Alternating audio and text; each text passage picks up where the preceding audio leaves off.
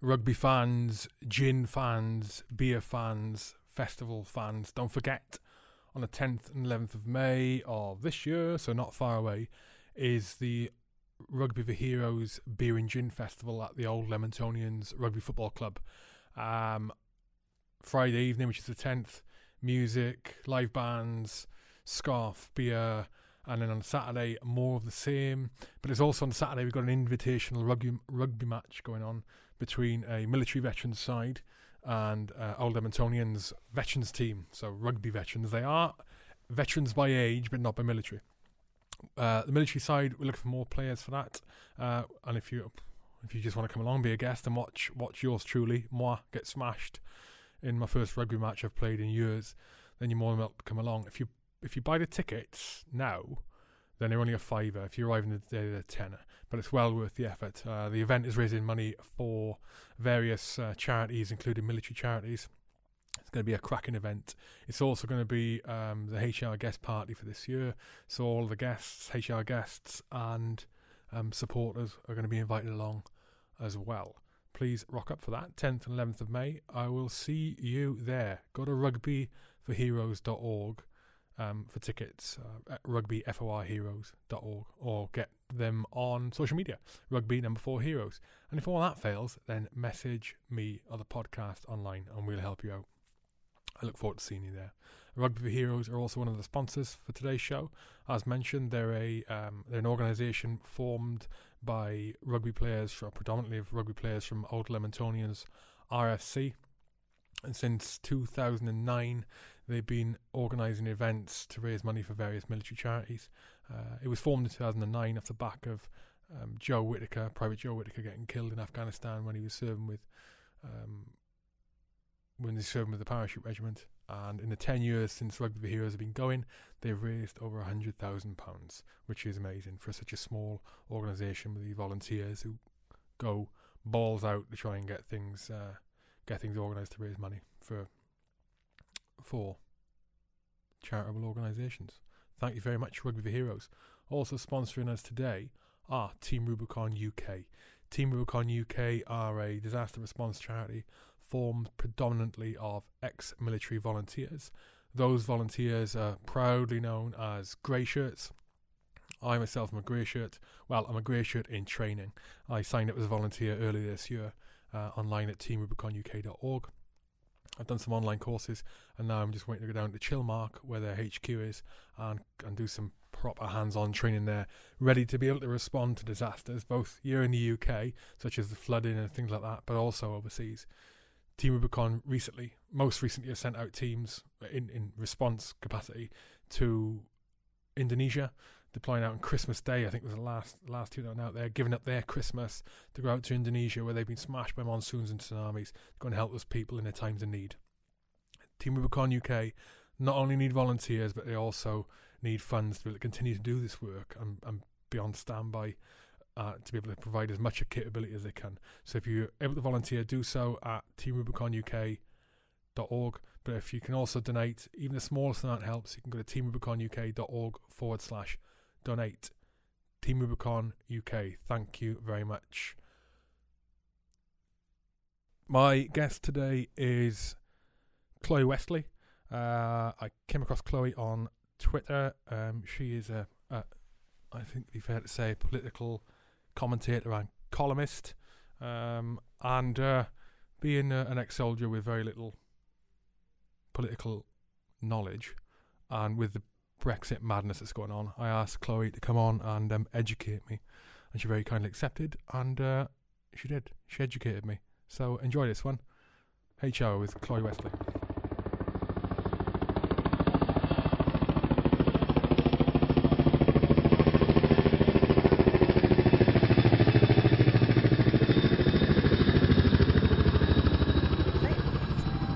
And what's the audience like? Is it just um I mean, I suppose you don't know everyone who listens to it, but people that are interested in politics or relatively not interested?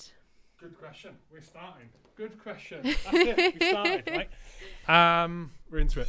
So, no, audience wise, um, well, predominantly ex military hmm and serving military.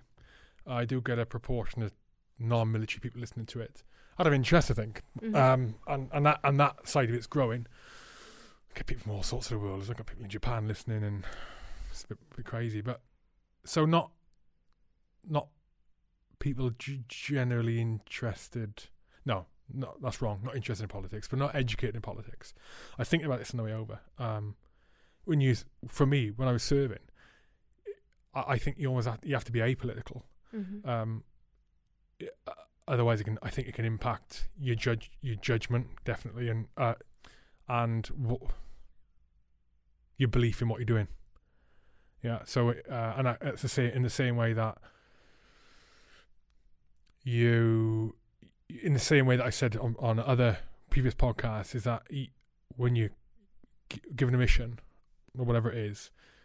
Now, obviously, that'll be uh, you got to think. Okay, is it ethically morally right? And I've, I've never been given a mission that wasn't.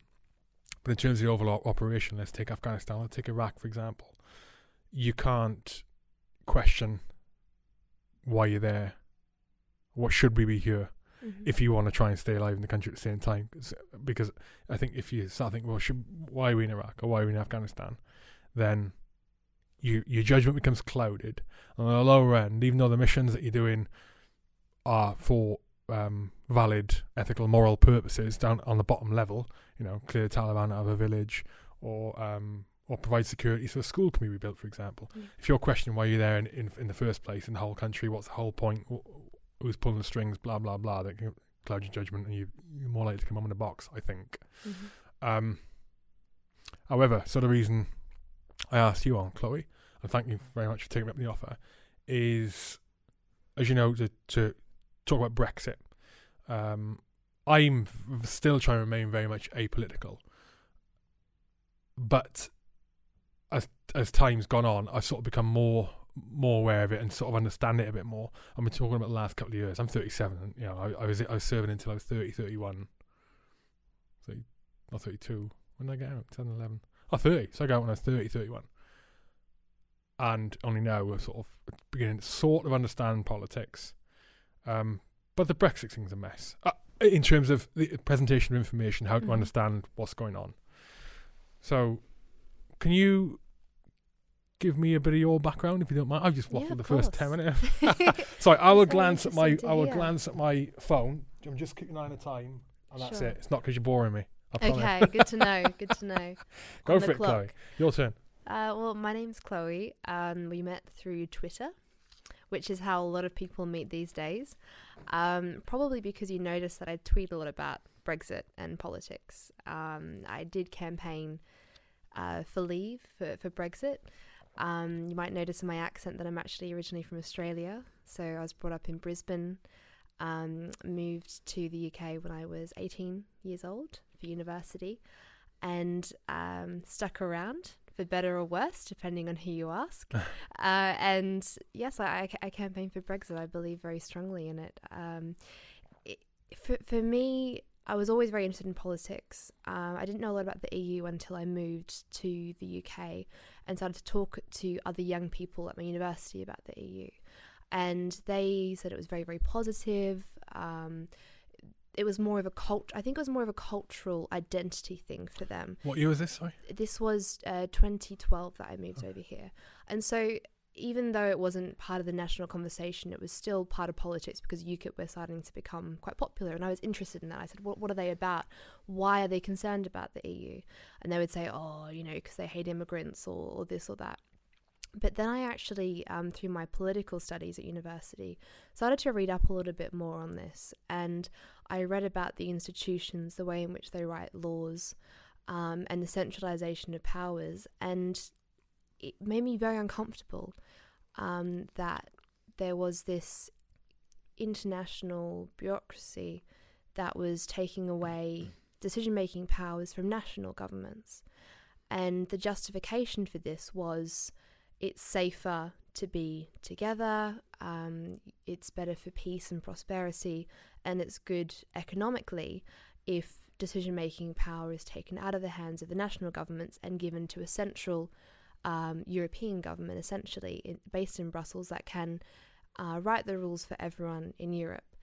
And that goes against everything that I thought the UK would be. This is, um, you know, the British Parliament is the mother of all parliaments because it's the parliament that was that my parliament in Australia is based on, and parliaments in Canada, and also democracies in the Western world all looked to Britain as a kind of guiding force. And I was very surprised that this was allowed to happen without too much approval at all from, from people in this country. So when the treaties were signed and the powers were given to Brussels, so for example, um, powers over trade policy, uh, over uh, many rules and regulations, including some taxes, uh, and also immigration.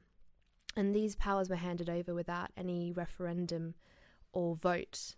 Um, and, and politicians didn't really talk about it in my opinion, enough to explain to people that it wouldn't be their MP that would have a say in these policies anymore. It would be an MEP.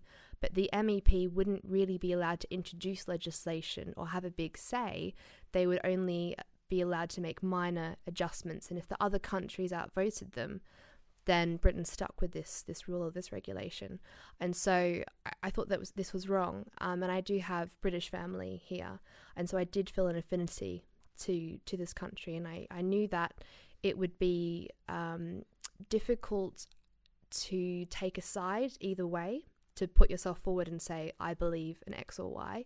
So at the time that um, we were leading up to the referendum, I was working then for a British uh, member of parliament and made the decision that even though it might not be likely that the Leave side would win, I would just like to have it known um, in history that I stood on that side of the argument, and I was prepared for people to disagree with me, um, but I felt it was important to do something about it. Uh, and uh, the vote was a complete surprise to to me. Um, that was one of th- that night when the results started coming through. It, it, was almost the first time I'd ever seen, ever felt like real change was really possible, because there was this small team of us working in, in, you know in Westminster, but predominantly outside of Westminster and in towns and locations across the country, leafleting, talking in the pub, and uh, versus from our perspective, the British government, the civil service, um, the EU, the OECD, the IMF, all of these international institutions saying this would be a terrible mistake. And lots of people in this country, the majority of the voting population, saying, no, we want to we want to do this. We want to take a step back because we don't like the direction the EU is heading in. Uh, and it was such a positive day. I think in London the atmosphere was very eerie, but outside of London, in the areas which had a, majority for Leave, there was a sense of hope that things could really change. And now we're two over two years later, uh, and I despair a little bit at what politicians have done with that vote. So we had the largest democratic vote in British history for anything at all. And then a general election where the two major parties, Labour and the Conservative parties, both said, We respect this decision, we're going to implement this decision.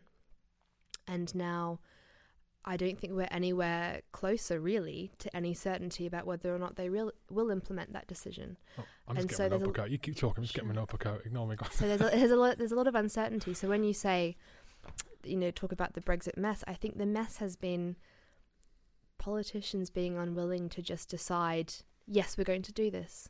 So you have you know Labour saying we're going to implement the result, and now backing a second referendum uh, the prime minister saying that no deal's better than a bad deal, We'll be out of the single market and customs union at the election. That was central to her campaign. And now today, essentially saying that there's no chance we'll leave on a no deal. And also putting forward an agreement which doesn't really take Britain out of the EU's single market or customs union. So there are a lot of lot of people that voted Leave that I campaigned with, just you know normal people that aren't involved in politics, don't work in politics, that are almost in complete despair. That they, that you know, I think the the feeling is is anger and also hopelessness. Like, what do we do? Will decisions, if if we have a referendum in the future on something else, and politicians don't like the result, will they implement it?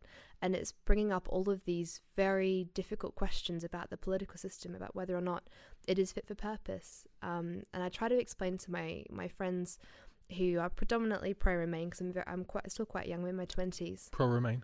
Pro Remain, and um, I say, well, if you if there is a vote in the future on something that you really really care about and you think is really important, and the majority of people in this country, of voters in this country, vote for that decision, and the MPs turn around and say, we're not going to do that, there will be a precedent for that. And and is that something that you want to live with because you don't like Brexit? Um, so I think it's not a great situation at the moment. Um, and I, I do what I can through through writing and, and coming on podcasts to try and explain to people why people why voters voted leave, um, why why I think it's a good idea, but also to just try and hold politicians to account of what they promised to do, because they promised to deliver this, and if they don't, then I'm really worried about trust in politics in this country. Mm. Um, well, you, are doing a good job of explaining it. I hope so. Feel free to ask any any questions because I, I work in Westminster where we all have these terms that we just assume everyone knows. No, no, that's why I got my notebook out. I think yeah. I, I, should have I should have briefed you before we put the microphone, microphones on. You, you, are talking to an ex soldier now. This is different. You got you got to knock it down a level. no, no big words. No, I'm joking. Um, so from, from from my back my my Brexit background, God Almighty uh, is uh, so I didn't vote either way, and the reason being is I'm, I I didn't feel I don't I generally don't vote at, at all.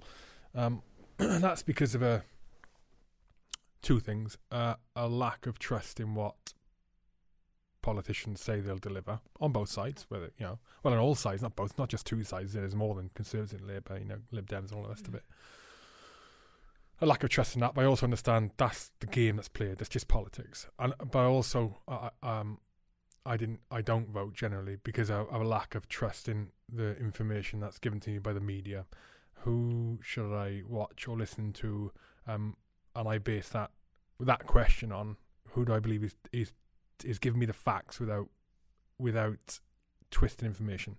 And I don't think there's anyone that does that at, the, at this moment in time. No, no major news outlet. Anyway, um, and so because of that, that distrust in information I'm being given by by politics or by media, then I feel not informed enough to be able to, especially with a referendum came by, to be able to say to myself, because that's a flipping big vote, you know, it's a, big very decision. important question. Is yeah. to, okay, do I believe in, in Remain or, or, or do I believe in Leave? Now, at the time, I was erring on the side of Leave I think if I if it was law that we had everyone had to vote, and I was made to vote, I would have voted Leave. I think, and the reason being is that there was a lot of the country. There was a lot, as is now, a lot of un- unrest. I think just sort of a sub a subliminal level of unrest in people, general un- un- unhappiness with just the state of life, UK, just just generally unhappy, you know, and, and feeling like something could be done to fix it. And I literally am back to the old saying, well, a change is as good as the rest. If we're unhappy where we're at now, let's switch it up. Let's shake it up and see what happens. Um, I, I also like that idea of leave because I thought, it, in the same way I liked, in a way, the idea of Trump getting into power in the USA. Okay, there's a lot of negatives to it, right? And there's a lot of negatives to to leave, as it, as it would be Remain. Okay, but the message that sends, like the, the, message it sends to our government, that people went stop and vote and vote leave. Yes, it's just over fifty percent, right? But still, half the country voted, right? Just over half. I voted again. I voted to leave. The message that sends to government and the message it sends to other governments and other countries and people is that, as you were saying, you can you can if you got the minerals, you can change things if you want, you know, and and and uh, slightly sorry, slightly different to Trump, that same message, him getting the power was an indication of not what he is, but the reasons he was voted for. Because people aren't happy with the norm; they're not happy with it. That was a that was a political thing. Mm. They're not happy with it. Slightly different situation, but sort of the same. Um, and so where I'm at now uh, is oh, man, it was always going to be a nightmare. Um, difficult with such a close margin on the Leave Remain vote. Was it 51 point something to 48 point something? Was it percent? Something it's like that. yeah 52 percent but a majority of um, over a million. Yeah, I know, So, I understand yeah, that. Yeah, yeah, yeah. Um, so where I'm at now is we voted, we're done. Let's let's let's just let's just get out, right? The problem I've got, the most frightening thing for me now, uh, and again, I, I'm not, a, you know, if, if some information came up and uh, steered me towards Remain, I'm quite happy to change my mind. I'm quite, I will change my mind based on the information I'm given. I'm not now hard and fast, leave, leave, leave, leave, leave. I, I try and look at the information present, presented with, which a lot of people don't do, unfortunately. A lot of people are very close-minded with it, um, based on what newspaper they read, what whether they watch the BBC, whether they watch Sky. You know, it's it, that's how their their minds their minds turn towards things. Um, where was I going with that then? Where was I going with that? I think you're talking about your views on what should happen. Oh, now. right. So the most frightening thing to me is if a second referendum referendum got called, uh, as you mentioned there, um, for the reasons you mentioned there, I think it would be catastrophic for the faith of British people on Remain and Leave side, both sides, if there's a second referendum called, because even the Remainers in their heart of hearts would think, okay, if we ever, they, just changed their minds on that. We voted for Mm. something, they've changed, yeah, because now a favour, but next time. And I think when I use the word catastrophic, I do think that it would result in riots and violence that we haven't seen before. Honestly, honestly, I, I really think that. And one of the and there's some unfortunate reasons with that. I mean, you know, people who voted Leave, there's a, a significant proportion are very, very right wing, um, and with that comes a lot of you know the very active, uh, very uh, the activist approach. Uh, that's the wrong words, more or less. But I, I think they're just more prone to kicking up a right drama in the streets if if if um if a second referendum is called. I don't think it'll happen though. I don't think second referendum will happen. I think the politicians, and correct if I'm wrong, I'm absolutely no expert, which is why you're sat there. I think that at the up, at the top end in government, they know that it would just it would be a disaster for them, disaster for them, because how could they ever be trusted again in whatever? I think they do know that. And the the timing of Corbyn's announcement that he would support a second referendum, he announced that you know Labour would support this a bit too late on. Was it last so week? yes, Yeah. so really there isn't a lot of time. So I I think from his perspective, he wanted to show the Remain side of his party, which is the majority of MPs and activists in the Labour Party, that he was on their side. But it really is too late. If he really believed in a second referendum, he would have called for this much sooner. So for that, there are also many Labour MPs who represent very large Leave constituencies, who even if it was Labour policy to vote for a second referendum, would be terrified of doing so because they know that their constituents will not accept them doing that. So I think the chances are very unlikely. But as you say, if it if it happened, it would be very ugly. And I don't think it would be about the EU. I think if there was a second referendum, it wouldn't be about the merits of staying or leaving. It would be all about politicians in Westminster. And there are, were a lot of people who were distrustful, disenfranchised, had never voted for anything before in their life, already thought very low of politicians in general. And this has done nothing to improve improve the relations with those people. In fact, you have MPs standing up in Parliament and making speeches about why people can't be trusted to make these kind of decisions, why the general population don't have the information they need to make these kinds of decisions. And I think that's quite insulting, actually. Um, and I think in this country, within the political class, there's an assumption that if you haven't been to university, if you don't have a PhD, then you're somehow not as intelligible as those who have. But I think there are lots of different kinds of intelligence. I think that, um, I mean, if you're a young person now, it's far more intelligent to actually do an apprenticeship because then you can earn while you learn as opposed to having all that debt. But I think people that run businesses, that raise families on a, a low income, that have to make very difficult decisions every day, that's a different kind of intelligence. Uh, knowing how to fix things, knowing how to build things. These are all other kinds of intelligence. And, you know, I'd like to see a, a journalist with a PhD um, try to run a business one day. You know, everyone has different skills and abilities, and when it comes down to is making judgments about risks and rewards. And I don't think that people on average in this country are incapable of doing that. Um, I actually think I think quite highly of people in general. That's why I'm a bit more of a, capitalist and a socialist. I think people it's better if they keep their own money because they make good decisions. They don't need a state to make decisions for them. So, the yeah, the social cohesion element of a second referendum would be really bad, um, and especially after two and a half years of all of these speeches from politicians saying, and also journalists and campaigners and celebrities talking about Leave voters in very awful ways, saying all sorts of things. Um, I don't. I think that's been quite damaging to social cohesion. This was an opportunity to repair and rebuild, and I think that alongside leaving the EU was also a call for national renewal for, for change, as you said, and we haven't seen any of that change. And I think that Theresa May, um, whilst I have a lot of respect for her resilience, and I think she's a good person who believes in what she's doing, I don't think she really believes in the change element. I think she'd like to have an arrangement with the EU which is something close to the status quo, because from her perspective, she wants to avoid any disruption. But of course, staying very close to this institution, this, the EU, is also dangerous in itself because whilst there's a lot of uncertainty associated with leaving, there's a lot of uncertainty associated with staying. And one thing that your listeners might be interested in looking into for themselves, and I would encourage them to look into it for themselves and not just take my word for it, is um, the new defense relationships. Um, so uh, Macron and the new Angela defense Merkel. relationships.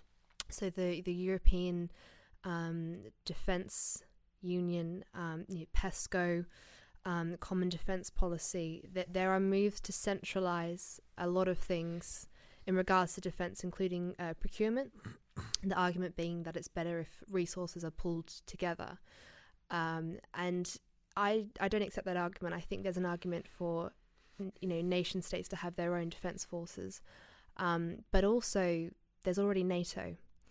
And what it appears to me is a situation, although I'd be interested to hear your thoughts or perhaps some other military experts on this, is that a, a European army, so to speak, would be essentially a duplication of NATO, but at the exclusion of America.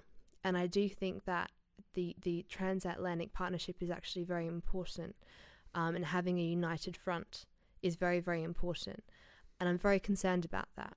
And uh, I, I think we need more information about how much the British government has signed us up for in the future in terms of contributing to this defence force. For example, you know, will uh, British taxpayers be contributing to a budget for a European army, or um, will certain decisions be made at the European level as opposed to the national level? These if are very we were to remain. You mean? exactly. Yeah. Or e- even if we have a half in, half out approach, which Theresa May's deal, I think, is a half in, half out approach. So, in the withdrawal agreement that's currently being debated upon, there are some um, references to defence cooperation. They're quite vague, and it's not clear exactly what the British government has signed up for at this stage.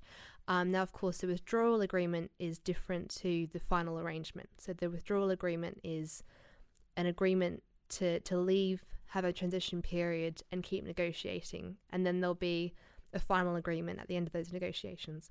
It's important to state that it's not the final uh, position, um, but I think there's cause for concern. Yeah, that withdrawal agreement as well. The the the, the length of time that, that would influence us all depends on how long we're allowed to withdraw. It could be ten years, couldn't it? Could, could be that long, couldn't it? Or is that or is it a finite thing? It, The length. It wasn't specified Transition. as a finite transition. No, um, look, I- I think that if the negotiations took perhaps up to five years, I it wouldn't. It's not desirable to continue paying all that money and remaining in these institutions. But if it did take that long to avoid as much disruption as possible and have a really solid trade agreement, which meant that we've got that trading relationship sorted, but withdrawing from all the political institutions, I think most people would be happy with that. Um, but it it could be a lot longer than that, and as well, there's no guarantee that at the end of the negotiations we would actually leave. Mhm. Um, I think that Theresa May has handed the EU a lot of cards. So this withdrawal agreement would allow, at this point, she's still trying to renegotiate this with Brussels, but it would allow the EU, if they were unsatisfied with uh, an arrangement with Northern Ireland, it would allow the EU to uh, essentially keep the UK in the customs union and also have a lot of say over rules and regulations in this country. Uh, and that is really, I don't think that's a desirable starting point for negotiation. Saying to the other side that if they're not happy, they can keep us in some institutions. And so the UK would not be able to leave without the EU's permission, essentially. Doesn't sound like a very smart strategy. Um, and of course, the UK's big cards is money. Britain has a lot of money to offer, um, or she's already given that away at the start. And uh, yeah, I'm just, I, I, What- I don't what, know. What, what do you mean? Yeah. What- Well, so the the withdrawal agreement means that um, there'll be a 39 billion pound bill, which isn't really in return for anything other than permission to keep negotiating. So I would say that it would make sense to say we'll pay this bill on the condition that we get an agreement, but the withdrawal agreement says that the UK gov- the UK taxpayers will give 40 billion pounds um, so that we can keep on negotiating and maybe we'll get an agreement one day. Hmm. Yeah, someone didn't go to negotiation school, did she? well, her and her advisors. I don't know. Um, it's going back, going back like completely down. I skipped over it. Um, yeah, the EU, the EU army. Yeah, Mm. that's an interesting one. I, I'm no, I'm no military expert, not not And I- strategic yeah, and I wouldn't anyway. pretend to be either. So that's why I think that your listeners should look into this Mm. um, for themselves. There's a website called Veterans for Britain um, with some research papers, but also links to the um, original sources, so you can look and see the at the, the original sources of the notes of meetings. Um, what the EU have put forward essentially as a proposal, so you can see the facts. There is there are some um, people that think this is a good idea, and maybe there is an argument from from their perspective for a European army. But I don't think it's fair to take Britain into one without telling people about it first, or having those arguments out in the open in in an election. Yeah, I mean the EU army thing. I think it's, not that short term, but it's a bit of a. I think it's a bit of one of those scaremongering terms that's come out. It would obviously wouldn't be a, you know, an army sat somewhere waiting to go and called the EU army. It'd be it would be like you were saying earlier, like a pool of resources. So I don't know. I would kind of imagine it being, for example, uh, every country would have a percentage of their armed forces on a standby of some level, um, ready to go and do the EU's bidding. Um, I, uh, I've got a problem with that in that I'm not saying that's what it would be, but the EU would call a lot of the shots in what the potential operations and missions could be. But um, my my one p- problem with that that pops into my head is uh, the unelected would be called would be the unelected EU Parliament. You know, would be they're unelected, aren't they? Really? So the parliament is elected, but they have very little influence.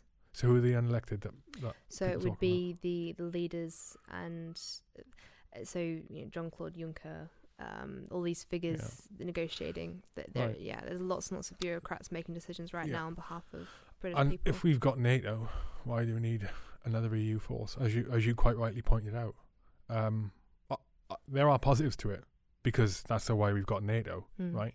There are positives to it. Um, they also they also big negatives. Just, it's just a, it's just, it's just another uh, it's just another bit of power and leverage, which is that the EU would get to to leverage other other nations, other countries, internal and external, to, to just go with what, what they want, really.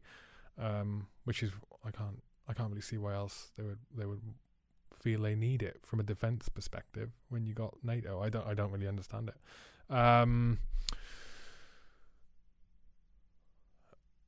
the going back back back again. So things pop into my head, and then I I went I remember them. you, reminded me of something when you were talking about uh, the shock you had when the vote happened. Um, or the the result was announced, not the vote, but the result was announced, and you shock at it being, holy moly, the the leave, you know, the leave was won. Um, I experienced different to this, so I was, it was to me, was, that was, that's what was happening. Um, and there was someone else. I, I've got a a, a, couple of friends here. I've got quite a few friends in London, but a couple of friends. Uh, they they they're um fiance and fiance. They get married this year, and one of them's ex-military with me, with me, served with me. Um, and his background is not dissimilar to my own. You know, uh, grew up in sort of working class, know. and his his partner. She, I hope she doesn't listen. She don't mind me saying this. I'd say is upper middle upper middle class. Um, um, so him and I were like, yes, good. Not, I'm not surprised that Leavers won the vote because that's what we were all we were immersed in in our social circles and professional circles was people mostly saying how they wanted out. Mm-hmm. And then she was uh, she was disgusted. She couldn't believe it. She thought that things had been rigged and oh my Mm-hmm. god, I can't believe no way. Everyone wanted to vote Remain. And we, we you know, we, we had a had a joke where we said, you know, no, he didn't. I, and where she lives is uh, where she's from is quite an affluent area. It's not in London; it's just outside of London. And we, was, um, and we were saying to her, and one of the things we said was, "How, how bad's your immigration problem down in, uh, you know, is there a lot of people? Kick, do you get a lot of immigrants down where you live?" No, I'm not saying immig- immigration's the the reason for leave, but we're going back to that um, presentation of information and, and how the whole thing came about in the first place with people who were unhappy. Now, I had a bit of a light bulb moment just now, which you probably had about two years ago, and it's that.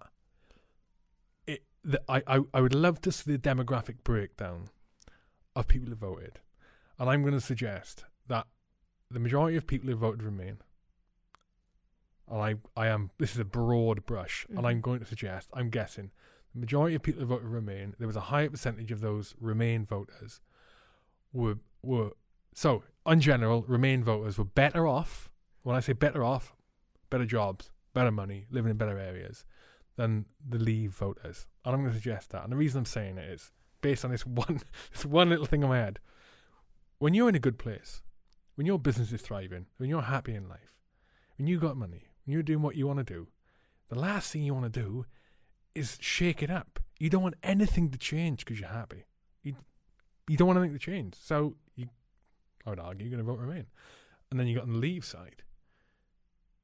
You vote you vote for change because you ain't happy with where you're at for whatever reason it is, and you can attribute that to you can you know your life can be amazing. So well, it's immigrants taking the jobs or. Or what- what- whatever's being said, whatever whatever narrative is being thrown out in the media, right? and that's what you're going to go with. Now you, you're going to vote uh, leave because you want to change it up. Now, going back to the question of a second referendum and the catastrophe that would cause, that's a, what I'm talking about. There is a, is that's a uh, the difference between two significant sets of classes: people who are well off and people who aren't. You know, and and uh, going forward, if that second referendum came again, that's that division of classes itself. That that would be the that would be the battle. You know, uh, when I use that that word in no uncertainty as to what it means, but that's what it could be. It could be a, a, a class war, like we've you know not not not seen before. I don't know. I, I, I I'd agree with your assessment. Um, it's it you can't tell for sure exactly how people voted after a referendum, but a lot of the polling showed exactly what you suspected, which was they don't collect demographics. No, they can't. they, can they they do they No. do surveys afterwards, but of course you can't account for people you know being forthcoming with information. Yeah. But all of the all of the research indicates that that you're right that there was a class divide, um, and there was a lot of snobbery after the vote, in my opinion. Um, there was one struck out to me. It was I think it was a Huffington Post or a BuzzFeed article where they went through the different favorite brands of Leave versus Remain voters, and they said Remain voters on average prefer Apple products and all these fancy things. How do they know And that? it was I think it was just a poking fun kind of article Oh right. but they I think they did a survey and they said and leave voters like things like baked beans and really really trying to mock this and say, you know, Leave Voters, oh, they're so stupid and, and they're poor and they buy baked beans. And I was disgusted. And, and I felt like saying, of course, of course, Leave Voters on average, you know, of course, people that were worse off voted Leave because the EU wasn't working for them. Like, why can't you get that through your head? Uh, and by writing these articles and, and mocking people that actually don't really have a voice. So yeah, these celebrities with you know, massive Twitter accounts and, and, and TV shows and radio shows and everything, and they go around mocking, uh, you know, 52% of the voting population. How are those people supposed to respond? You know, you're using your platform to kind of bully and belittle people who don't have any way of talking back to you. It, undermines the value of that, the, the opinion, the opinions of those people, and I'm one of those people. You know, um, those people, as in flipping working class. You know, it's like, yeah, it, it, it's um, the opinion is valid. You know, here's the problem with with uh, being successful and being in and walking in certain circles like that. Right, is that you tend Mm. Sometimes you can tend to think you know it all, and especially at the top, especially the uh, financial experts, experts in inverted commas, and the political experts, and uh, whatever else.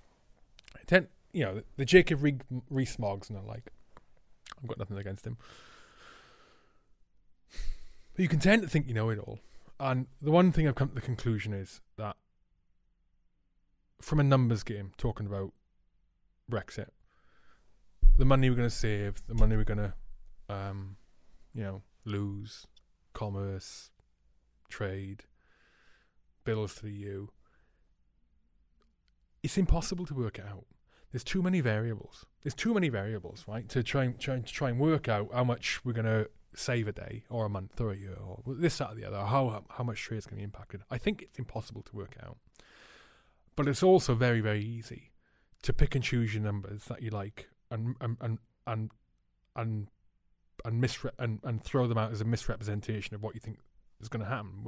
You you skew the numbers to match what your what your opinion is, remain or leave, right? Um, and uh, even then, we don't. Let's say we could we could work out um, we could work out uh, how much better or worse it's going to be for us when we when we when we exit, when we exit.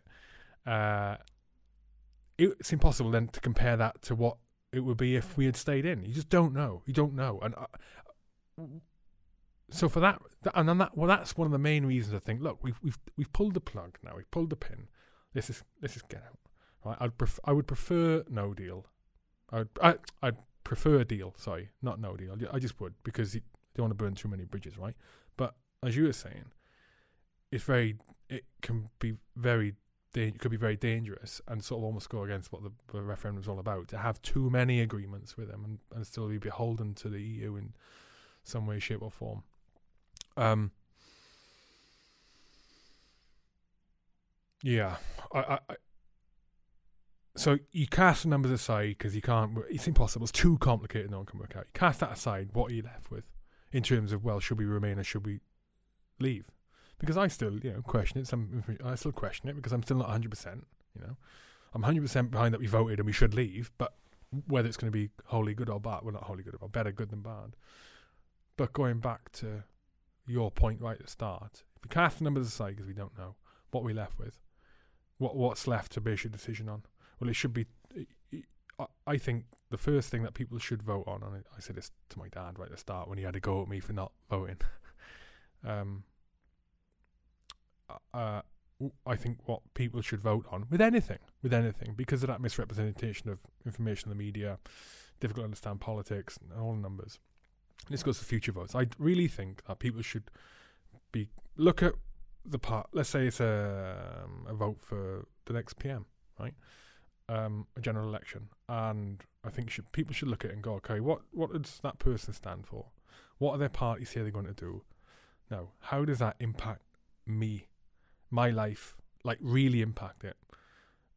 Me, where I live, Not how is how do the media say it's going to impact me? Like the immigration, like the immigration thing.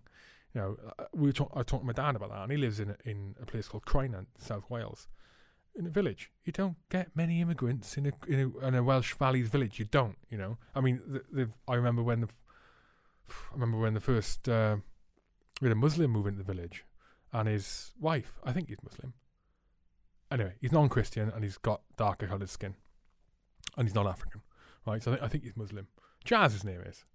Um, run local shop, and it was you know it's like no, proper Welsh bigotry. Who, who's this guy? And over time, it was Mm. got it was fine, you know. He's and he's a, a nice guy, but it doesn't really affect him in in where he lives. My dad, you know, and and and those people in that village, immigration doesn't. So, but they, I think they probably all voted leave. To be honest, I may be wrong, but my point is, voting on what you how you see it affecting you.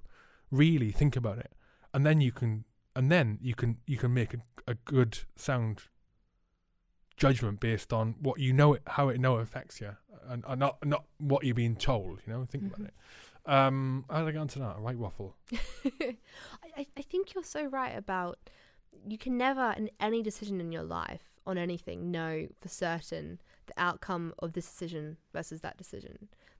That we can't, you know, the the treasury makes forecasts, but they don't know with any certainty what the economics will be either way. So I all the think forecasts are different as well Yeah. the forecasts are different depending who you talk to this is you know it's like So I think it comes down to a principle. I I think the the vote it had to come down to uh, the the principle whether or not you believe in it, and I think it's about taxation and representation. Uh, Very very simple principle. The the whole campaign was about control, and who is in control of your destiny and the destiny of your country. And I believe very strongly that if you're going to give half of your income to the state, or perhaps a third if you're on a, a much lower income, if you're going to give all that money to people to spend on your behalf, you should have a say over how that is spent and what they do with that money. And that is what, to me, democracy comes down to no representation, no taxation without, without representation. And I think the EU is moving further and further towards taxation without representation, spending your money and making decisions, good or bad, whether or not you agree with them or not, but you having no way to influence those decisions. I think that is, I think that is wrong. And what's really interesting is, is after the vote, um, I worked with a group called Change Britain, which was with uh, led by Gisela Stuart, the Labour MP, who's a German Labour MP, campaigned for, for Brexit. And we were speaking to people across the country about the vote. And um, I won't mention her name or where she was from, but I, I remember very strongly um, someone, a lady who w- clearly didn't have, and she said she didn't have a lot of money at all. Um, and she said, you know, she she really believed I could lose my job. This is what they were telling me. The Treasury were telling me, everyone was telling me I, I could lose my job, and things could get much worse for me. But I was thinking in my mind that I want my kids to live in a democratic country, and that summed it up for me when she said that. That I think summed up a lot of the feeling from from people. It was, it was about a principle, because you're right. We can't know with any certainty which way the EU is going. Could get a lot better for all we know. They could get much more democratic, um, and we don't know with any certainty exactly what the future relationship will be like in the future and what's going to happen in the global economy and whether it's worth stepping out and, and doing trade deals with it with you know, America and Asia. But I think that principle is very important, and I think it's important to a lot of people.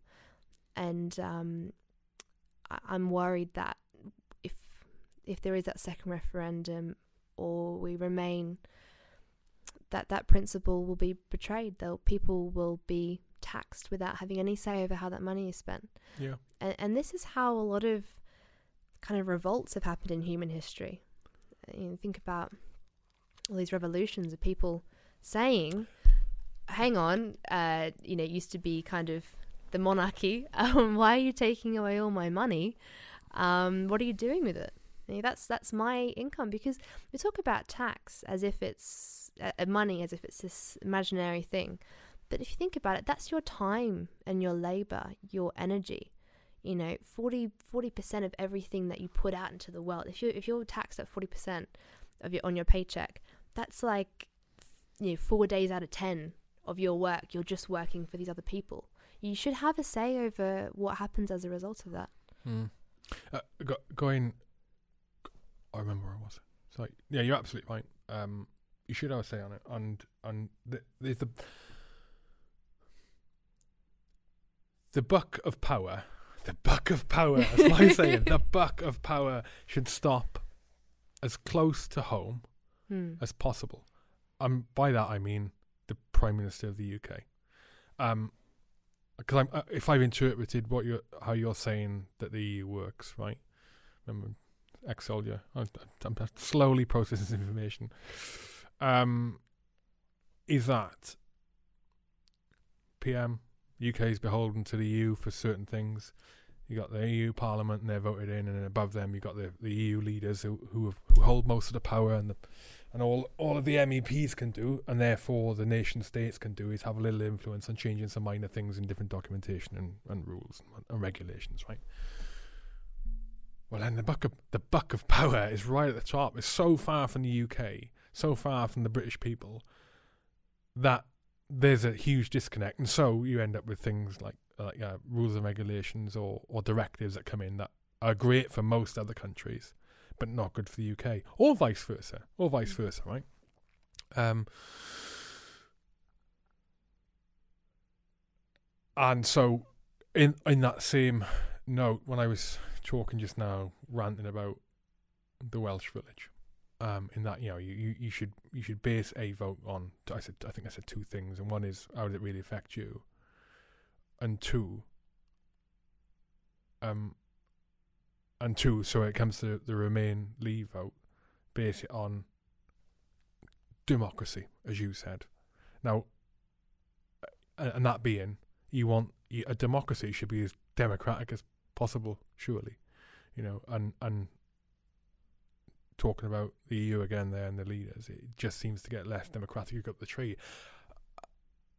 And there's more there's more scope for corruption and bribery and all those things that happen anyway, from a local business, you know, on the high street to all the way up to the top. And the, the more that you can remove, the better. The more honest it be, the less dishonest it becomes.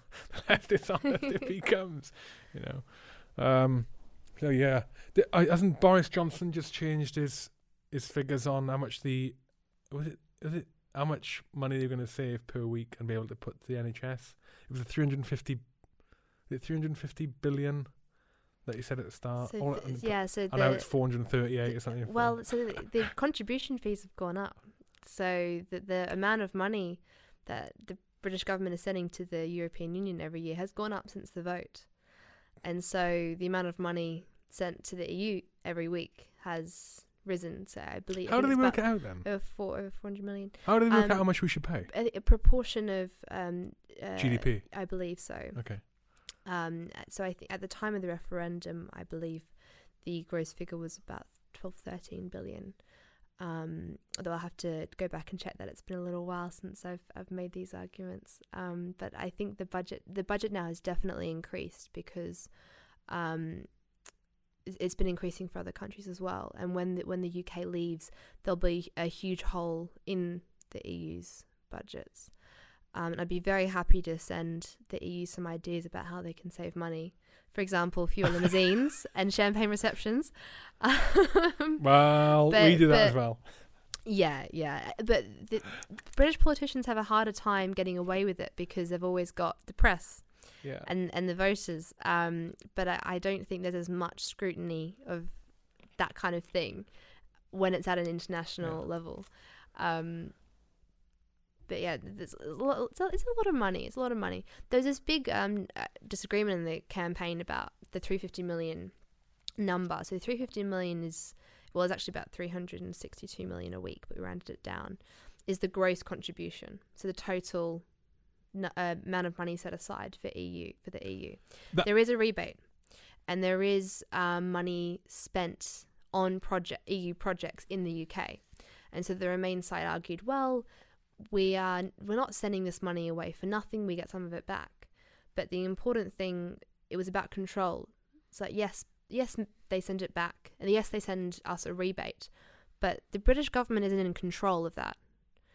Um, and so that is the important. I think that was the important um, message of that of that number. And what's really interesting is people, as you said, you didn't you didn't really remember whether it was million or billion. People, when polled, don't remember whether it was a hundred or three fifty million. All they remember is that it was a lot of money, um, and that's the important point. It's a lot of money being sent, and that's that's that's our money. Um, Is that the general? Is that sorry? So that is that the is that like a that's what that's the general overall bill we pay, the membership fee we pay to the EU. yes. Right. And there's there's apart from like tariffs on trade and I don't know what else. That little bits and add-ons, fees here and there that you chuck in. You know, like uh, you know, you go you go all the way through. You go you buying something online. You go all the way through. You go twenty quid, and then and then you get the next bit. Oh, and there's VAT on top. Oh, and then there's a postage. Oh, and then you have to send it through a courier. So, you know, all the money add, adds on and adds on. So apart, apart what we're talking about. So apart from that, three hundred and fifty million, that there's nothing else. Bill, you know, direct money wise, that's what you pay. That that's that's the total gross number. Three fifty. Yeah, it was it's above three fifty million now a week. So, oh, okay. So, so the argument then, the Remain argument then, like, it must be based around. It can't be based around that. Then that's you can't really argue that number, but it must Well, be based around that yeah, so they- and how much we're going to lose So they argued they argued that because trade. th- it, that some of that money was then from the EU given back to the UK. They argued that How much of it? um, about half. Okay. So about half, and and but um, there's still over a hundred million a week that the UK sends and doesn't see ever again, and that was a really important message that we were trying to put across. Like this is a lot of money every week, and it should the people who decide how that money is spent should be elected by you and accountable to you. And It's that, five that billion a year, right? Five point two billion a year. Am I working that out right? It's, it's more than that. I think yeah, about I think it's, t- it's closer to thirteen billion, um, in gross contribution, but in, in, in net contributions, Okay. that would be a, smaller number. So so there's a big this big the biggest thing about from the Remain campaign saying, look, you should say the net contribution. But I think even the net contribution fee is a lot of money. Hmm. So the net contribution is the money that is sent and never seen again. Still a lot of money. When I think about um, the financial side of things, you got that, which is pretty much it's about, it's about as black and white as you're going to get with with um, with the EU UK money. But then what is not black and white, as you mentioned, like, yeah, that's um, how how how much are we going to lose or gain through trade? How much are we going to lose or gain through? You know, even just things like our, our reputation as a country. Now, I'm not being a member of the EU, maybe being perceived as sort of a bit un, a, a little less stable than we were beforehand, and then people less likely to do deals with us from see from private companies to you know um, to other countries wanting to engage with us. You don't know if it's going to be positive or, ne- or negative. Um, I had a point there. Two seconds. Where's it? Let me think back. Where's it going with that? Trade. Oh man, hang on. It was a it was it was a remain thing. I think I was going to go on to.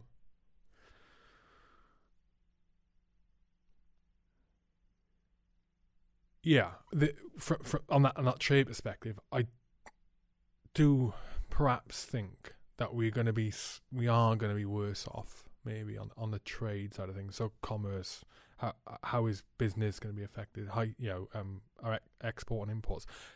That's where it's going. So how how much how valuable are we as a country in our exports? So if we pulled out the EU, right? When we pull out the EU, how of the, of the things we export now to whatever countries, one, um, well, how much of that can be gotten from uh, from other EU states? How much of that business are we going to retain? Is our export value? Is our exports going to be remain the same value? I, I don't know. That's it. So that's my only that's my Mhm. only question. I, I don't I don't feel like e- the UK as a has that many uh, has products that we can flog that they can't people can't get elsewhere. Well, so the UK is one of the EU's biggest customers in terms of buying from the EU. So from EU businesses' perspective, it's good to have a good relationship. In terms of exports, I mean, there are a few things that the UK really excels at. Um, one of them is education. Um, another is services industry, uh, pharmaceuticals, and technology, which of course is where the world is heading. Um, I think the prosperity of British business and therefore how much they're exporting to the world and how much money they're making, it depends on the policies that are put in place after or even before Brexit. I think what is important is having um, business friendly policies, making it easy to do business in this country, but also having simple taxes. And I say simple as opposed to lower because one of the one of the biggest impediments to, to business growth from the businesses that I speak to is the complicated tax system, how complex it is, how difficult it is to interact with HMRC, and also the fact that there are new changes every year and it's very difficult to keep up with it. So they spend a lot of time of, of their business just trying to keep up with all these regulations and compliance. If the UK adopted a simpler tax system and ideally lowered some taxes, this would make Britain one of the best places to do business in Europe, if not the best place to do business in Europe. And actually, a lot of EU leaders have said that they are worried and afraid that the British government might do this because then it might make more sense to base your business in Britain than in a European country, like for example France, where you're going to get hammered with very high taxes, lots of EU regulation. So there is actually a fear on the continent that Britain will actually thrive outside of the EU if it adopts those policies. The simpler um, policies. Yeah, simpl- simpler and lower taxes. How, um, how do they recover that money elsewhere, though? How? So yeah. so there's so it, it basically comes down to economic arguments. So whether you, so there is one school of thought, and this is this is what I believe that if you lower taxes, then businesses keep more of their money, and then they invest that back into their business, improving their products, employing new staff, um, investing in growth, and and that is how the economy grows. And a growing economy is good for government finances because the more businesses there are, the more people working, the more taxes you're taking in.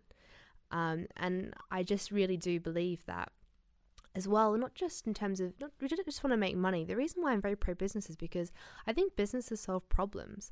I think entrepreneurs see a problem with the way something is done and they think of a solution and it makes our lives better. I think of all the advances in technology over the last even just 10 years. Um, our lives are getting better and improving. And I think a lot of that is down to really intelligent people finding solutions to problems.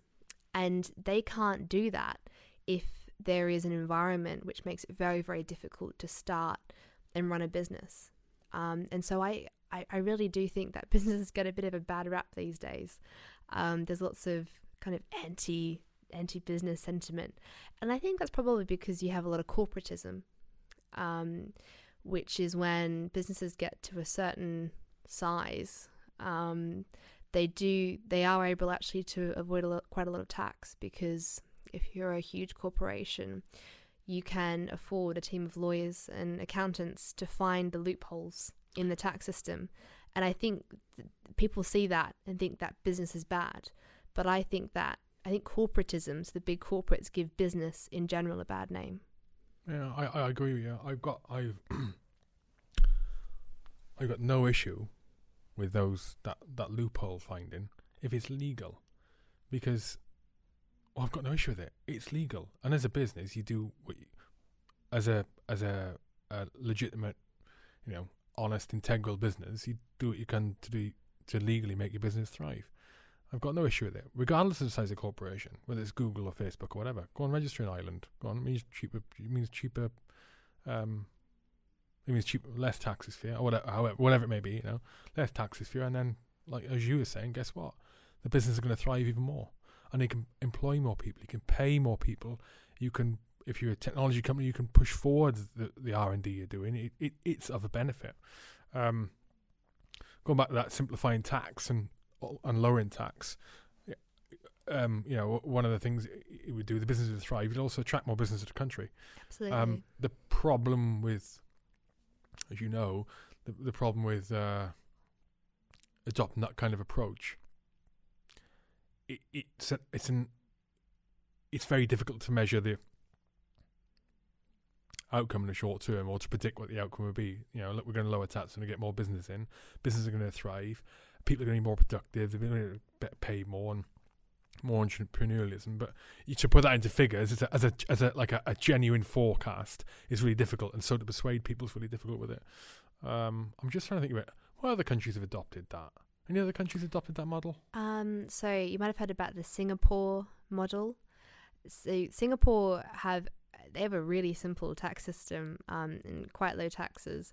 They also, however, don't have a lot of protection for workers' rights, and so when we talk about the Singapore model, I would like Brit. I think Britain should adopt a lot of the tax system and the, the lower taxes, but I don't think Britain should compromise on, on workers' rights, things like weekends and, and time off and maternity leave.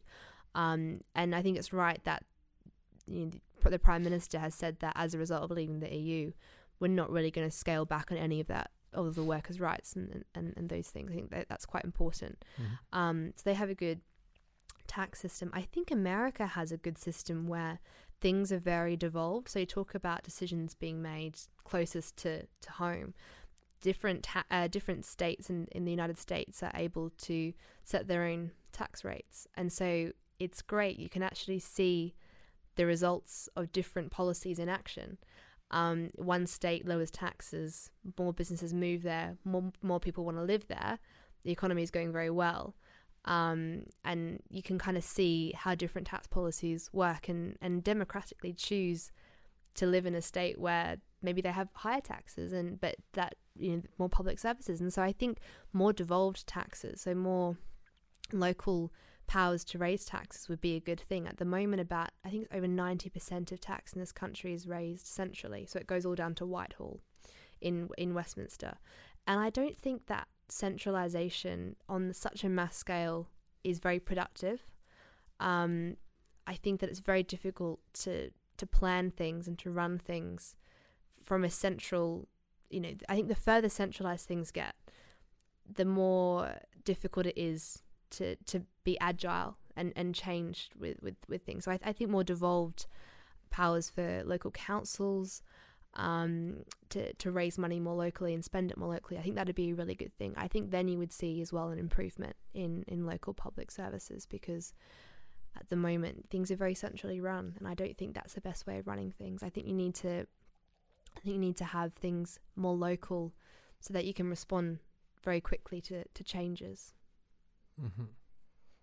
So we're getting we're getting very into tax policy. This is great, but tell me if I'm boring you. Because it's like white it's like white noise to me. I haven't understood a thing for the last twenty minutes. I'm so sorry.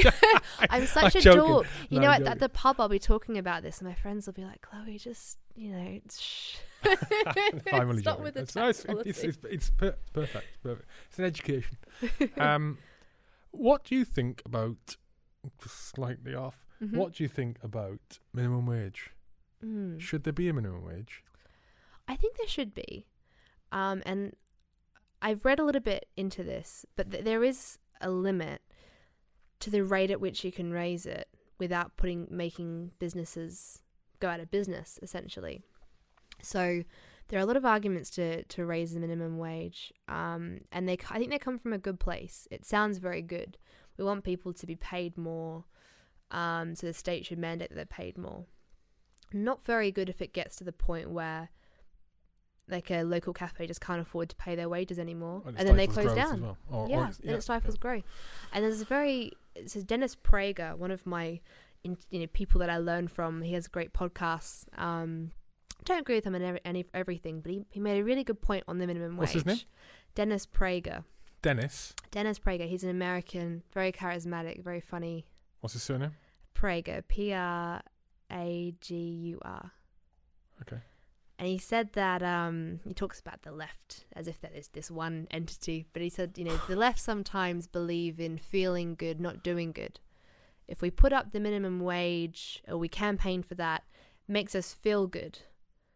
It'll put, but does it do good? Put businesses out of business? That that doesn't do good, but it feels good, and and that I think really hit the nail on the head where sometimes a policy sounds or feels good, but it doesn't always do good. And we should make decisions based on what we can observe does good. I think um, I, I initially thought there shouldn't be a minimum wage. Um, when I say initially, I'm talking the last last 18 months when all of a sudden I've become a political expert in the pub. no, I'm joking. Um, I initially thought no, but then I thought, okay, well, it leads to exploitation, and how do you how do you prevent businesses that are growing who are able to pay a minimum wage, uh, who are able to pay a yeah, what would be around about minimum wage to workers? How would you how would you make sure it's done? And maybe because that's my main issue with it, stopping people getting exploited. Mm-hmm. But at the same time, you know, we were talking about there the the the, the pros about the the cons about having a minimum wage. It can it can close businesses down if it's raised too high too quickly. Um, it can stifle growth. You're saying, you know, um, a, a business who's a, a, business that's ready to expand, you know, sort of, I don't know. Let's say it's a, let's say it's a um, trouser. I don't know, shorts manufacturer, towel manufacturer. You know, couple of machines in making towels and someone's dishing them out, and the demand's gone through the roof, and they're sort of at the at, at the at the cusp of well, they, they're at capacity what they can produce and, and send out the door and sell.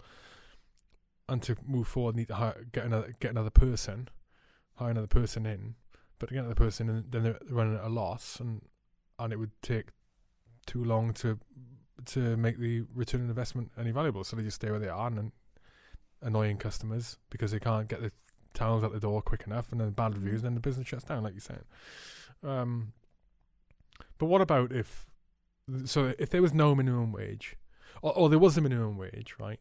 But there was criteria to it. It wasn't hard and fast for business. So you could say, all right, you can you can pay work, you can pay your employees whatever you want, right? But and there would be some guidelines on what would then be exploitation. But the main factor that would prov- that would dissuade you from exploiting your workers would be okay. When your business reaches a level where your your net profit is, let's say, fifteen percent or twenty percent. Let's say your net profit is twenty percent. You know, you sure your your net profit is twenty percent, right? Then at that point, now you're minimum wage. Now you you you're you're making enough. You've got the there's a margin in there. Now you must hit that minimum wage bottom end. So it allows the smaller companies to grow first year, two years, where they're really making nothing. They're breaking even, and employ people who are willing to work for peanuts, being part of a Mhm. I don't mean for peanuts, being for being part of a you know a, a growing business, new business, and and and they're willing to earn money, maybe it's a part time job, and knowing that at the point that that company reaches, they've got a name twenty percent, then their the wages go up to minimum wage, and and that, and their employers beholden to that, and if they don't, then they get thrown in jail. The punishment has to be hard as well to prevent that exploitation. I don't know, maybe maybe that's a an easy solution to it because I, I agree with you. The the, the pros are, are massive for not having it. It's just people would take the mick. Yeah, and and I am someone who you know, considers I consider myself a conservative. Um, but I also think I owe a lot to a lot of left wing campaigners throughout history and trade unions who fought for things like the weekend, um, maternity pay. Um, I, I think these things were actually really important. I think we need a left and a right. I think we need people like me who go out there and say, yes, business, we need to grow the economy. But we also need those people on the other side of politics who are constantly saying, yes, but what, a, what about if you're at the bottom and you're just starting out? You know, let's, let's make sure we, and I think there is a balance between making sure that it is easy and um, rewarding to start a business in a, in, a, in a society, but also making sure that you don't have exploitation, um, people aren't taken advantage of. I'd, I'd worry about at this point, at this stage, we have free movement. If there were no minimum wage laws and companies could pay whatever they like, I think you would see a lot of a lot of people come moving here from countries where the um, wages are much lower. Where in the UK the wages comparable to their home country would be higher, but comparable to the money you need to raise a family in this country much lower. I'm concerned that that, that kind of thing might happen. Um, and this is why there's a lot of resentment in, in the United States. Um, I've, I've watched a lot of interviews. I've been trying to understand why there's so much popularity for the for the wall, the idea of the wall, and um, you where is this coming from? And in a lot of the southern states, I've been watching interviews with, with people who are saying that they there aren't jobs there, and that there are, you know, illegal immigrants coming over and you know, taking the jobs. And it sounds very cliche, but in some cases, businesses just exploit people that way, and that because they know that people will be willing to work for that low wage, and I don't think that's right. Um, and yeah, so I, I think in politics we need to find you know, the balance between the you know my my libertarian friends who say there should be no laws and no regulations, but also the my socialist friends who say uh, the state must mandate everything and have very strict rules and regulations. Um, and it's interesting. Politics is pretty much just a fight between the two, between people that say the state should have more power and people that say individuals should have more power. And in Britain, we've got a mixed economy. You've got a bit of state and a bit of individualism. Mm. Going back to, I mean, you're so conservative. I, I don't, I don't like the labels. I don't Yeah, like the label. I hate it. I actually think they're becoming a bit out outdated. The, the left and right thing. I think that's outdated. What I see in politics is um, s- state and individual status versus individualists. Like what do you mean? So I think that politics, so as far as I've observed, is constant arguments about how far the collective power should go, the state power, versus the power of individuals to make their own decisions. And so I think that's an I don't know what you would call it, but I think the level at which you the, the size you think the state should be, that's the that's the big gap between I think people in politics. I uh, oh, sorry when I'm when I'm into labels, I yeah I, I don't I I don't like the fact there's parties. I don't I hate it. I don't like the f- I, I because it's that team thing, and people tend to stay on the same team because that's their team, regardless of whether they're this doesn't quite fall in with what they think or not. My my opinion is it, should, it shouldn't be there. Uh, obviously, that's where we are now. It's just the way the country's evolved. Um, but it should just it sh- it's just a spectrum of where you sit on what you know where, what you're thinking on that particular day. And I'm I'm sort of slightly left of centre, but I'm, I'm not Labour. I'm not Conservative. Um, I and you know I might think in the next general election. Well, actually, I like what the Conservatives have been uh, saying. I think I might vote for them. It's unlikely I'd vote mine, Chloe, but I think I might vote for them. But then the following year, I might think I'm completely open to change my mind. I think when you have the labels and the parties, it, it closes people down, and you, and you end. And you- you're not getting the honest reply from the whole of society when you get your votes, and on an honest. You're not getting an honest vote from everyone. They're voting because that's their team. I'm going to vote for Conservative. I'm going to vote for Lib Dem. I'm going to vote for UKIP or whatever. Interesting. That um, I've got. Another, you're gonna have to come back on again for a little spin off I'm doing right, because we've got about five minutes left. Yeah. Um, I have my last podcast I did was last week. My dad had my dad on. Right now, he came on for a different reason. Um, but we, my first podcast was not H Hour. It was in his my dad's shed, in that in Crinan, and uh, it was called. We did one episode, and I set it up, and we had. I set. I recorded it on two mobile phones. So I had a mobile phone pointing at him, and Mhm. a mobile phone pointing at me. We had little lapel mics on, and at the end, I spent about two hours, three hours putting the two things together. You know, cropping Mhm. it down, and so on the video were talking to each other, and it was called. I can't remember if I said it. The name of the podcast is "Colonizing Mars," right? And it came about of a discussion, um, and a thought that I had that I'd heard on another podcast a few times, the Joe Rogan podcast. I love the Joe Rogan podcast. Yeah. Yeah, It's great. yeah, Yeah. I don't know what time. It's so long So- though. um, so, and he's mentioned it a few times, and Joe's feeling that the American Senate, American politics, it's comp- it's just based on mentalness. You don't need to do that anymore. Have that, have that, have politics the way it is, and have democracy the way it is, right? And I was thinking about that with the UK. I think hundred percent, hundred percent, one hundred agree. It, you know, we, do things now. We got the- we got you know the government now because it's based on forms of communication that we did or didn't have hundreds of years ago. You know, we have MPs because the M the MP would go from local town, listen to what they everyone wanted, go okay, and then go to London and go with a piece of paper, more or less, and go this is what this is what Neath wants because they had no, no other way of communicating, we're still doing that now. So colonizing Mars, I've got to carry it back. I loved it. Was a a thought experiment, and I wanted to sit down with people, different people, and work out. Okay, if we were going to establish a new state, you know, somewhere, um, um, we had free reign, so we ended up choosing Mars because whatever, because I don't know Mars. So the idea is you fly to Mars, um, fifty people, for example, go up there, and they are there, and they can establish Mars, the colony, as they want, how they want to run it, based on what we know now, what communication modes of communication we got now, and how we know democracy and different things have worked in the past or not worked, right?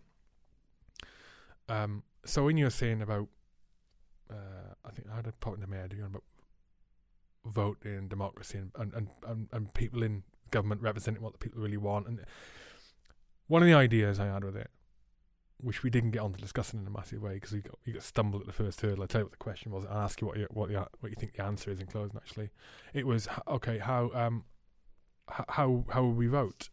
I thought, all right, so to vote, how about this? You have an app on your phone. Everyone has a phone. Everyone has an app on their phone, and um, Joe Bloggs, who's got a shop on the main road, he wants to have that road widened. Now, what happens now at the moment? So now you'd have to put in a request you know, uh, yeah, put put in a request, get it approved, get it be, be like public consultation to go on for eighteen months, right? Mm-hmm. Because everyone has to be involved, right? So what happens is, not in Hugh's world, not on Mars, right? Your phone goes. So I am that shopkeeper, and I put in, uh, I want to have my road widened by two foot, so I can get lorries in, mm-hmm. um, to dro- oh, trucks in to drop off whatever, um, and then the pavement can stay the same width and all it. So it puts that request into the voting app or the democracy app, right? Now, through AI and an algorithm, the phone, the, the system immediately notifies all the stakeholders or interested parties or people who be affected by that decision, whatever it is, notifies them and their phone. Like, it could be Mrs. Mabel down the road who, walks up and down the pavement. It could be haulage company who transit through it. It could be, um, you know, residents of the roads. Anyone involved in it, right? Impacted in a negative way. Their phones Stop doing what they're doing. Get they got two minutes, and they get it. They got two minutes to vote. Two minutes. Should Hugh Keir have his road right, road road Jonathan Wass, his road widened or not? And you go, hmm, two minutes for a reason. Minimum time for bribery, minimum time for corruption, and you're basing your answer on exactly what affects you. Everyone. Mr. Mabel goes, I've got no issue with that. Yes. Uh, the local town the residents go, no way. Because all that noise, no thanks. Yeah. Other businesses go, yeah, because then I can, my vehicles that go through, I can send bigger vehicles down or more, whatever. Two minutes, done. That's it. The vote is done. He, Hugh Keir gets his answer on Mars. He's got a, he's got a wider road. Mm. Cuts out all the middleman. So, all right, Waffle. Right. My question to you is one of the questions about colonizing Mars. Big, dis- big discussion topic on it was 50 people right? We've got to choose 50 people from the world to go. Mm. Should those 50 people be 50 academic, brainiac, ninja thinkers, politicians, you know, well.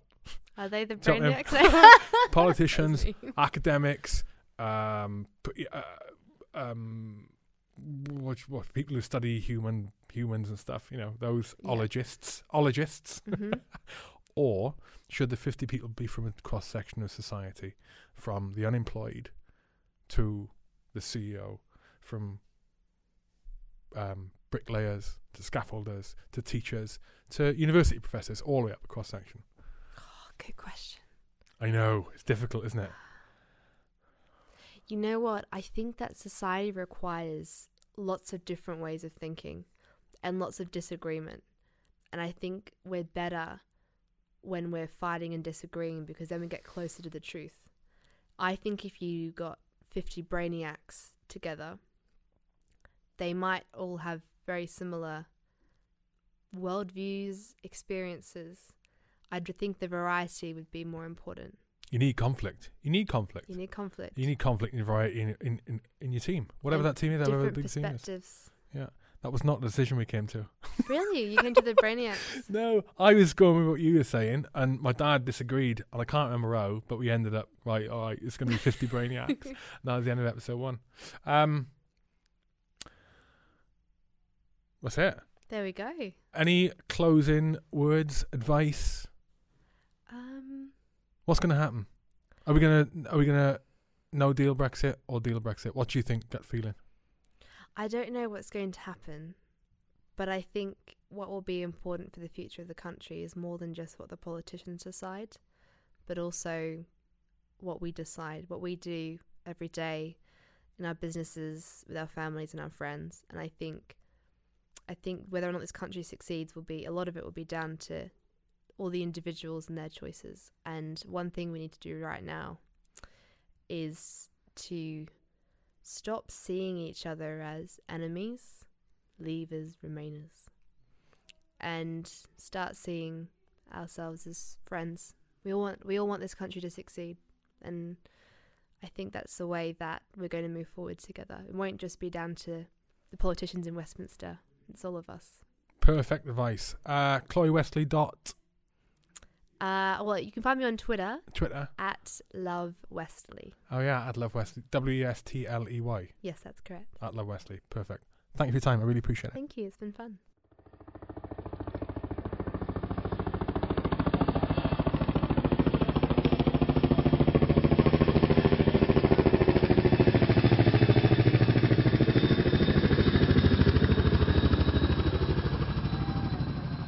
That's it for the show. Thank you for listening. Please support the show if you can on patreon.com. Patreon.com forward slash hour. That's uh, that's one of the sources we use to help the podcast moving forward. It is not cheap to do the production, so I really appreciate if you can you can support us there. And a proportion of that money goes to when I hit certain tiers, we'll go to charity as well. Um, not just towards the production of the podcast. So uh, it's a it's a win win if you're able to help out, help the podcast and help military charities, which is superb. I like that, and I hope you see the value in it as well. Um, a final thank you to sponsors Rugby for Heroes, rugbyforheroes.org, or rugby number four heroes on social media. I will see you at their Beer Engine Festival on 10th and 11th of May in Leamington Spa. You can find the details of that event on Eventbrite, and tickets you book ahead are only a fiver. If you rock up in the day, I think they're a tenner. It's going to be a awesome event. Get to it. And lastly, Team Rubicon UK crisis. No, not crisis. Disaster response charity formed predominantly of ex-military volunteers, giving up their time and putting in huge effort to help people in the times of need, both over the overseas and in the UK. Team Rubicon UK dot org. Hmm. What's last? Oh, Leavers Link. Leavers Link event, Service Leavers networking event, which is free, happening on the third Tuesday of every month. I think the next one is the third Tuesday of this month, March, which is the 19th, I think. Uh, 6.30 p.m. at the Colchester Garrison Officers Club uh, up in Essex. Easy to find, great events to go to, get some good value if you're a service leaver or if you're a, um, a civvy, um, with a business owner or are able to give a help, advice, or even point military veterans or people getting out towards jobs. Come along, be part of the gang. Awesome. Leave us link on social media, uh, all over, and LinkedIn. Yes. Enough the waffle. Thank you very much. I'll see you at one of those events. Until next time, out.